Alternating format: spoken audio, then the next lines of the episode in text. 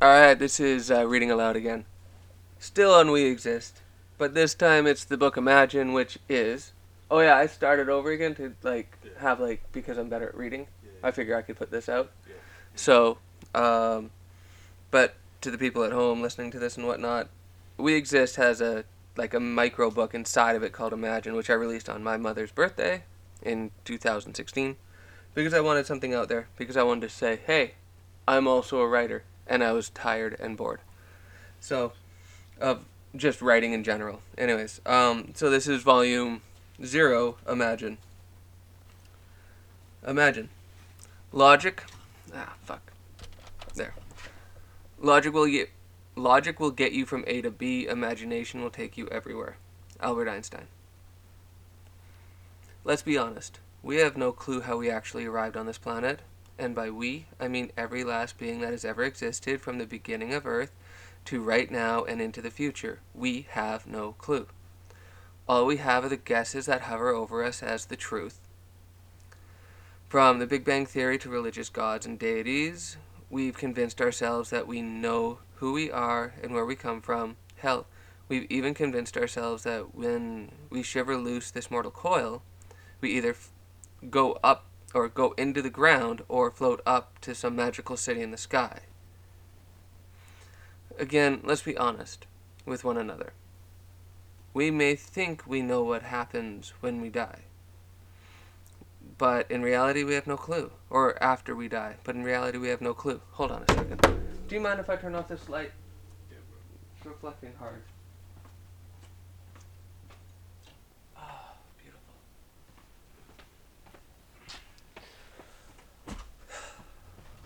Let's start that again. Again, let's be honest with one another. We may think we know what happens after we die, but in reality, we have no clue. All we have are theories, some based on scientific exploration, others based on belief and faith, neither of which are based on actual truth. That's because the only thing that is true is that we have absolutely no clue how we got here, or what actually happens after we die. Therefore, with that being said, why should we allow ourselves to get stuck inside certain concepts and ideas when absolutely anything is possible? A life-changing epiphany. Every theory has its origin story. This is mine. Since the age of a toddler, my life has been rich with spiritual experiences, all the way from being Catholic to Mormon to the New Age movement, as well as numerous fields of science with a particular interest in quantum physics and astronomy.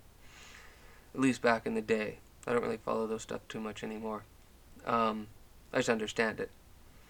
And other ideologies and theologies. However, with everything I experienced, nothing answered the question of why we are here, at least not to my satisfaction.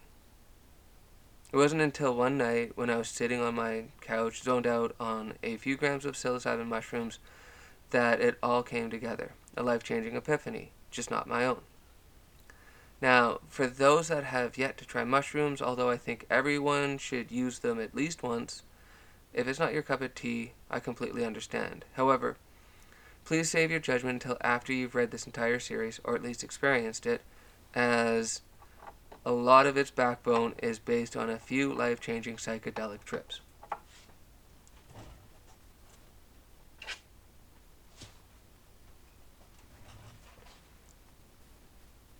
And so there I was, zoned out on the couch, listening to some chill step, when a friend of mine, also on a couple grams themselves, looked at me, held their head in the shape of a triangle, and said, "I know why they do this now." This, of course, was after a major spiritual breakthrough that they had just gone through. They went on to explain that the triangle is a representation of God, the Creator, but not the Christian God, more like source energy of the New Age movement. They said that whenever you see people holding up a triangle sign, it is done as a thank you to the Creator of everything. They further explained that our purpose on this planet is to create, and that is why those who take creating seriously end up being quite well off, mainly because they pay homage to it that gave them life. They also said that there is no real bias towards creation, and thus it is also why the business of war has always been so successful, and continual. This eventually led to a pretty big revelation, that, for the most part, God is way too busy creating to worry about the 7 billion different children it left behind.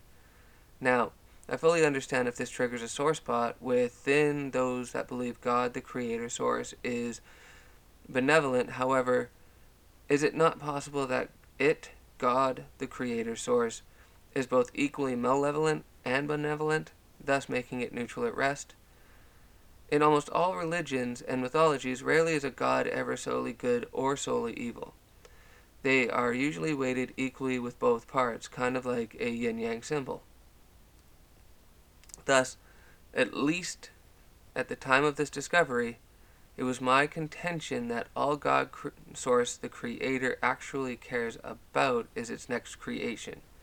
As for those wondering why this is, perhaps some perspective on the scope of all creation will give you a better idea.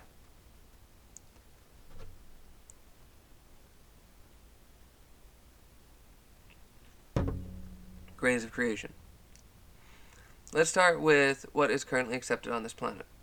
Although there isn't substantial enough evidence that intelligent life exists anywhere beyond planet Earth, that hasn't stopped people from believing there is. If that's the case, then perhaps the next logical question would be, where do they come from? Because the majority of people think conventionally, I can only assume that they believe these beings exist solely in our universe. But what if that's not the case? What if there is more to creation than we can ever imagine? And what if our universe is just one in a sea of other universes, or in scientific terms, a multiverse? And although it may sound impossible, this hypothesis is backed by the likes of Stephen Hawking, Neil deGrasse Tyson, and numerous other leading scientists of our day. And if, by the way, you can research who else is up there. I just didn't recognize their names because I don't follow along with these scientific celebrities.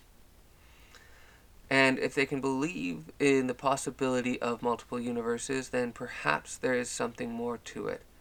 And if that's the case, is it not possible that our current universe is simply a grain of sand amongst other grains of sand on a beach?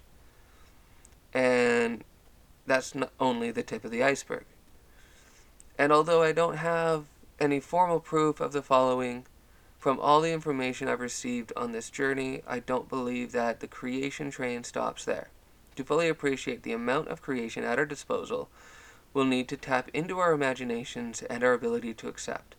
To start with, let's combine all grains of sand in the world into one giant expansive beach, or multiverse. Now consider this. As impressive as the massive beach or multiverse may be, it is quite possible that this beach only makes up a fraction, less than 1% of all creation. Think about that. Think about how big we think our universe is. Now, think about how big the multiverse could be. And now take into consideration that the multiverse, all universes combined, is less than 1% of all creation. Perhaps that gives a little more perspective into what I'm talking about, or at least what I've come to understand. And as for those who solely believe our universe is the end of the line, no offense, but perhaps it's time to start thinking outside the box. As I said above, we are never going to evolve beyond our current state if we don't start taking possibilities, even the more far out ones, seriously. Just a thought. But what is reality? And just because you can't imagine them doesn't mean these other creations don't actually exist. And I'm not just talking about the multiverse, but everything beyond that as well. With that also comes the possibility that some of us, yes, some of the very beings on this planet, meaning our spirit, what makes us us, comes from places beyond this universe, as well as the multiverse. I know it sounds crazy, but this is what I mean by anything is possible. Yet, instead of looking towards what's possible, for some strange reason, we do our best to debunk everything that comes our way.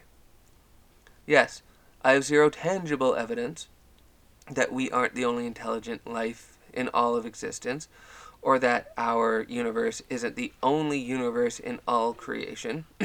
However, why should that stop us from Why should that stop us from exploring beyond our current societal beliefs? What is the harm of discovering that there is more to our reality than what the five senses provide for us? And has it not been shown, at least by now, that these senses aren't actually real, but are simply illusions, mere electrical signals decoded by the brain to tell us what's going on? Yet, because we've bought into the idea that they are real, we also allow them to dictate our reality, which we believe to be our actual reality. Or dictate our external reality, which we believe to be our actual reality. In understanding that, a good question would be, why do we allow the five senses to dictate our reality? Unfortunately, my answer may be I just want to rush through this shit. Hold on. I know. Unfortunately, my answer may not be one you're willing to hear, let alone comprehend, until later in this series. And although I do understand the inherent slippery slope that anything is possible entails, it has also allowed me, on a much deeper level, to understand why our spirits have been anchored to this planet for so very long. You see, the five senses are controlled by a power so under the radar that upon mentioning its name, you probably won't believe me. It is this power that also controls our current state of reality, one that focuses our attention on proof instead of possibilities, a power so manipulative that it can even convince us that when extraterrestrials visit, it is nothing more than a hoax. It has also convinced us that it is a lot less powerful than it actually is, and boy is it ever powerful. This power I'm talking about is none other than the ego. Now, keep this in mind. I wrote this book back in 2015. And it is now 2019, and the concept of ego has evolved greatly within me, which I plan to expand upon in the further volumes of this. So keep in mind that this is really just a base level understand, like a new base level understanding of what ego is, and then as I go forward, this concept will change or at least be added upon as we go. Okay. On the brink of Karoshi. Now, I'm not talking about the same definition of ego that Freud used in the 1920s. Personally, I think Freud dropped the ball when it comes to describing the overall power of the ego, but perhaps that's not entirely his fault. Just like those who refuse to accept anything, no matter the material, perhaps the ego only allowed Freud to discover a minuscule amount of its true potential, keeping the rest hidden from thought and therefore never allowing him to know of its actual purpose. Also, I don't expect you to comprehend or accept everything that I'm talking about, that is, until after you read the section on the ego in Volume 2 to create, which is now turned into something much bigger than that, which I'll explain in another episode on probably a different show. After that, the choice is yours. Do you take back control of your life or leave it in the hands of the ego? Of course, there is more to the ego story than one of control.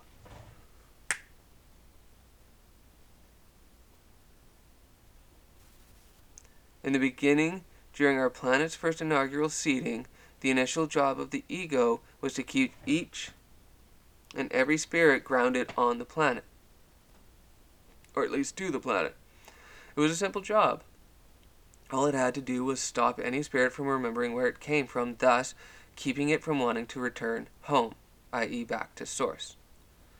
Now, for those wondering why a spirit would want to return home in the first place, think about the last time you were on a drawn-out vacation. For me, and hopefully the same goes for you, no matter where I am, there has always been a breaking point where I become homesick and just want to return home.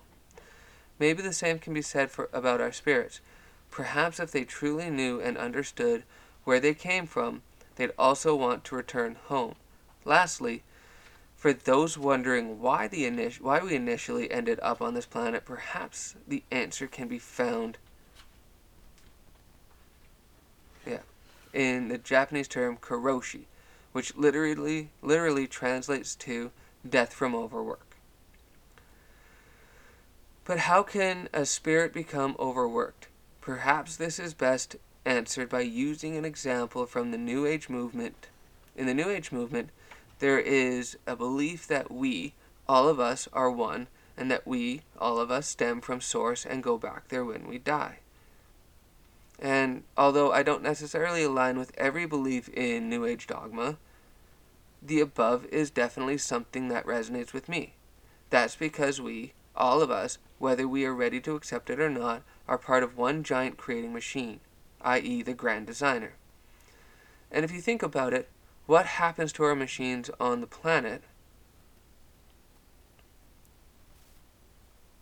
if they run 24/7, 365?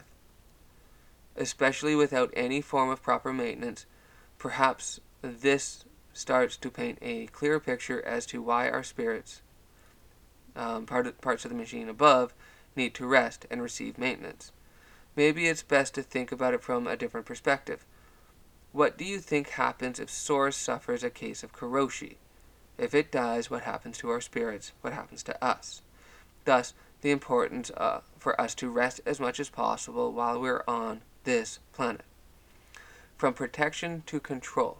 Unfortunately, at least in the case of the ego, our spirits have made its job very difficult. Think about it. Since the beginning of recorded history and beyond, our biggest quest as a general populace hasn't been to explore the terrain on this planet, nor has it been to explore the space above it. Although those pursuits are still very important to us, one quest for the most part has consumed a majority of lives probably since the beginning of time, our creation. Christians have their belief, God, as do scientists, the Big Bang. Even atheists have created their own god, a flying spaghetti monster, which they use to mock those of the Christian faith. New Agers believe in Source, while Muslims have Allah. There's also Buddha and Krishna, as well as numerous other Hindu deities, and that only covers modern-day faiths. Almost every civilization, recorded or not, have sought the true nature of creation. The Greeks believed man was created from clay, molded by Prometheus and brought to life by Zeus. The same can be said about the Romans, except for with different names. The Egyptians also had several gods, as did the Aztecs, as well as numerous other civilizations throughout history.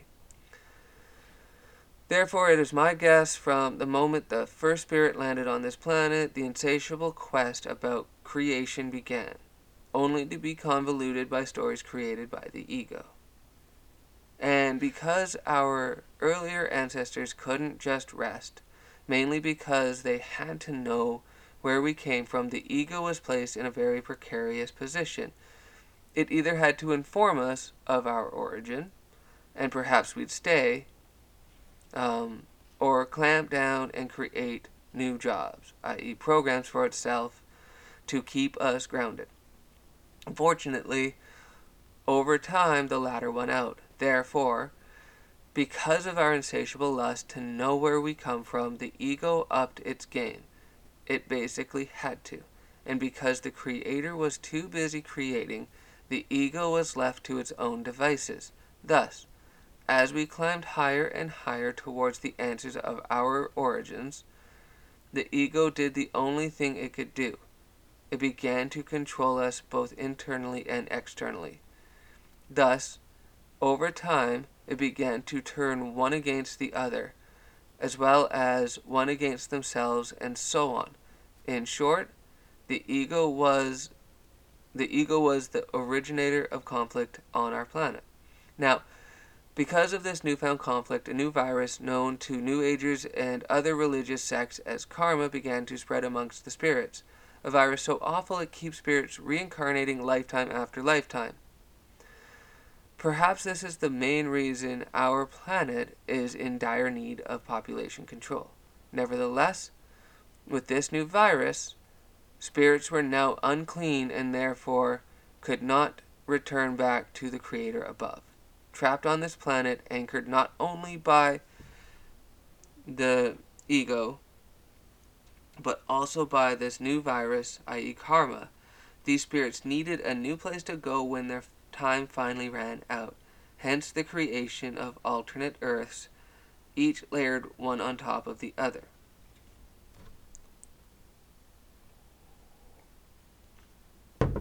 It would be on these Earths that any infected spirits would be held.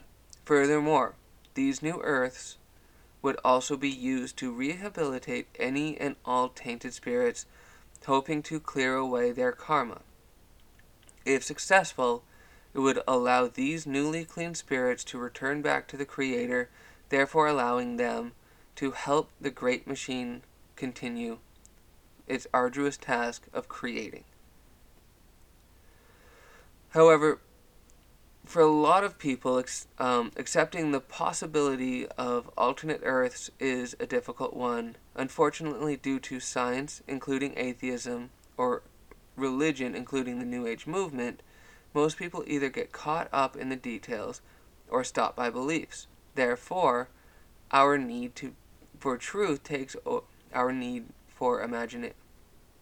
Therefore, our need for truth overtakes our need for imagination, which is exactly what the Earth is calling for right now.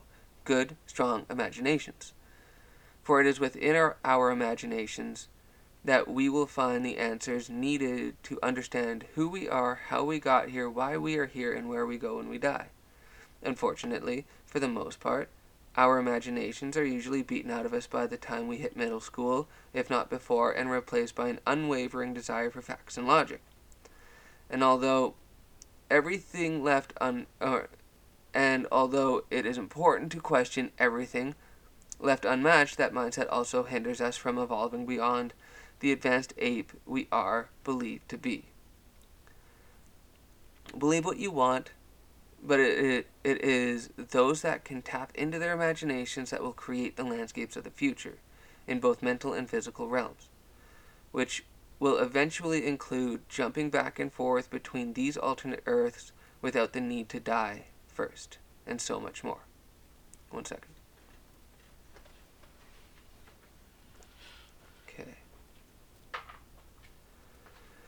Needed hiking boots for the mind. It is also our imaginations that allow us to tap into our third purpose on the planet, to explore.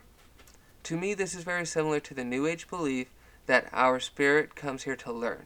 Yet, there is a couple differences. However, before addressing those differences, I will say this.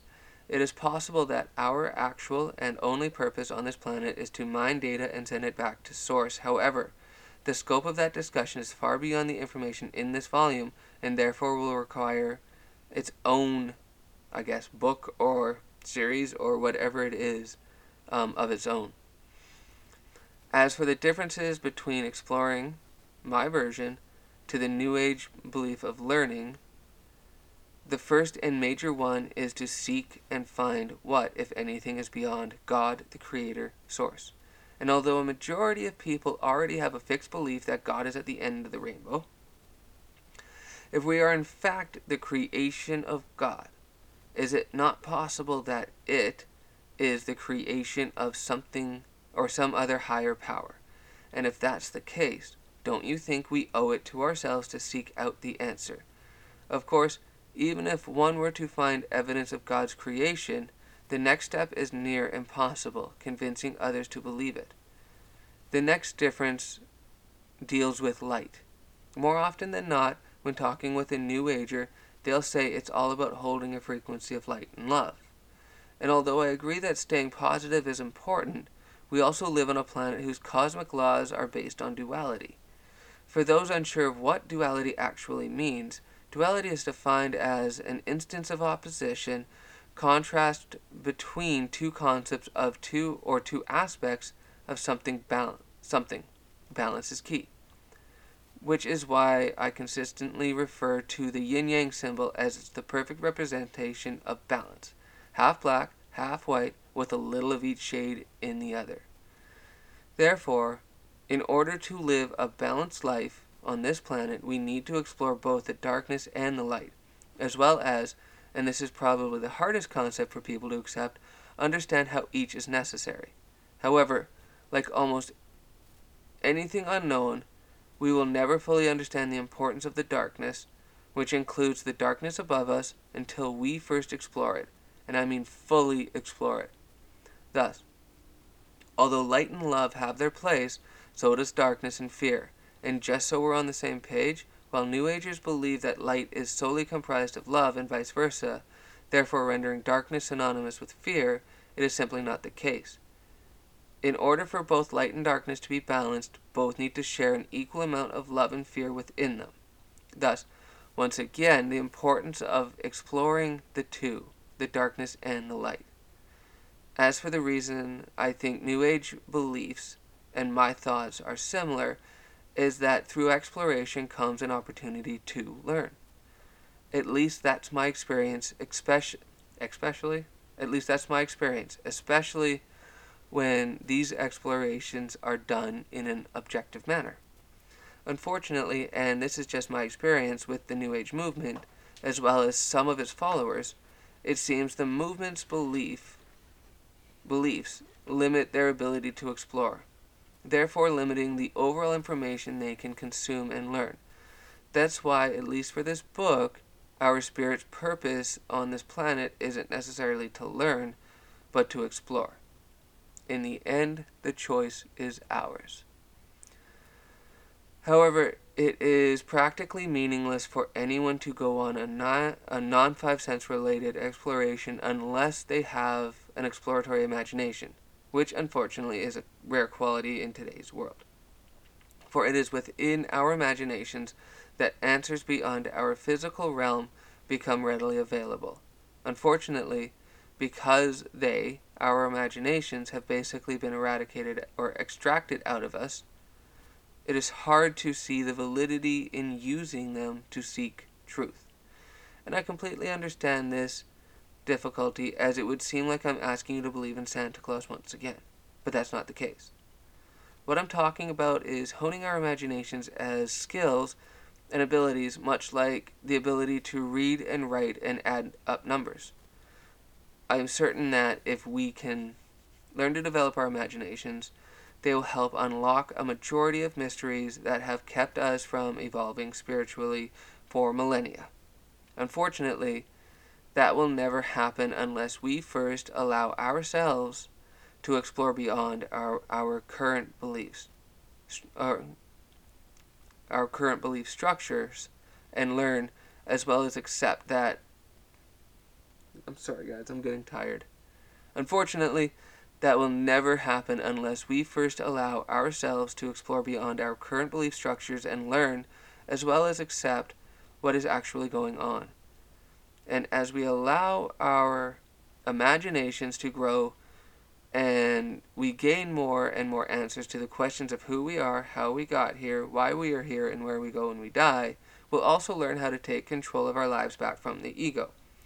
Once we do that, I'm certain we'll see a major shift in our consciousness, therefore allowing us to manifest a better, more peaceful humanity, a civilization based on our three purposes: to rest, to create, and to explore, rather than our current state of dis-ease and fear.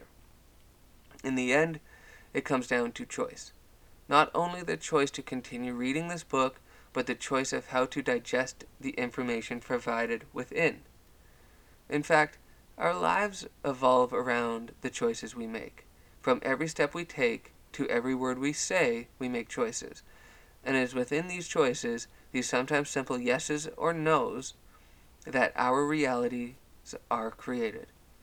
For the most part, we can make any choice we want, except for one, the choice not to create. In fact, the only way to stop creating, at least on this planet, is to die, which I don't recommend anyone pursue. Instead, maybe it's time we take control over the ego, or, from what I've learned now, work with it to engage our imaginations and create the future we all desire, one of peace, love, and freedom. At least that's the future I imagine we can create. How about you? Alright, good. We is done. I'm going to get into about the author next time, which will more than likely be a two-parter because it is a long-ass chapter. Oh, I just stopped it, I think. But maybe not.